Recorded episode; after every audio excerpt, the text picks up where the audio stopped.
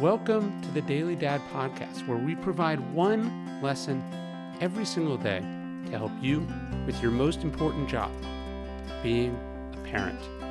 I'm Ryan Holiday, and I draw these lessons from ancient philosophy, modern psychology, practical wisdom, and insights from parents just like you all over the world. Thank you for listening, and we hope this helps.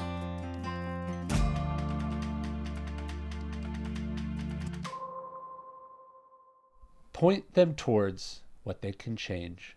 Victor Krulak, one of the most revered Marines in the history of the Corps, remembers the blunt advice his father gave him as a boy.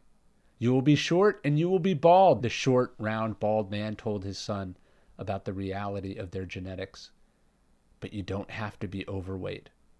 It was, in that uncomfortably coarse and insensitive way of most parents in the 20s and 30s, a ray of pragmatic hope that the elder Krulak was offering his son. Unlike his height or the hair on his head, even if he were genetically predisposed to slow metabolism or a thyroid disorder, which his father almost certainly wouldn't have been aware of, Victor could do something about his weight if he felt like it was becoming a problem. In some sense, we all need to have a version of this conversation with our kids. They don't control their hair color or their eye color or color blindness. They don't control the breast cancer mutation that runs in the family or whether they're one of the unlucky ones for whom cilantro tastes like soap. Despite all our technology and medical advancements, biology is still a destiny in many ways. But all is not lost because most of the things that matter in life have nothing to do with biology. We still have so much control over so much that matters.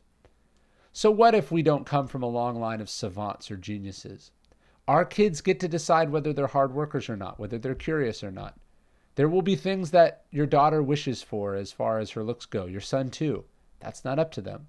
But they can still be beautiful per the Stoic definition, which is by making beautiful choices. Your family may not be of illustrious lineage or generational wealth, but that doesn't mean they can't be successful. It doesn't mean they have to be normal or average. Know they have complete control over what kind of life they live, what legacy they create. We'd love to give our kids everything they want.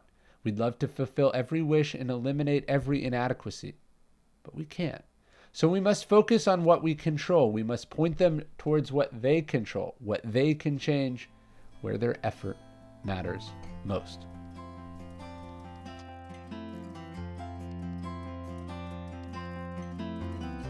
Hey, thank you for listening to the Daily Dad podcast. Leave us a review in iTunes, it helps a great deal. Really appreciate it. And of course, if you know any other dads who could benefit from these messages, please let them know.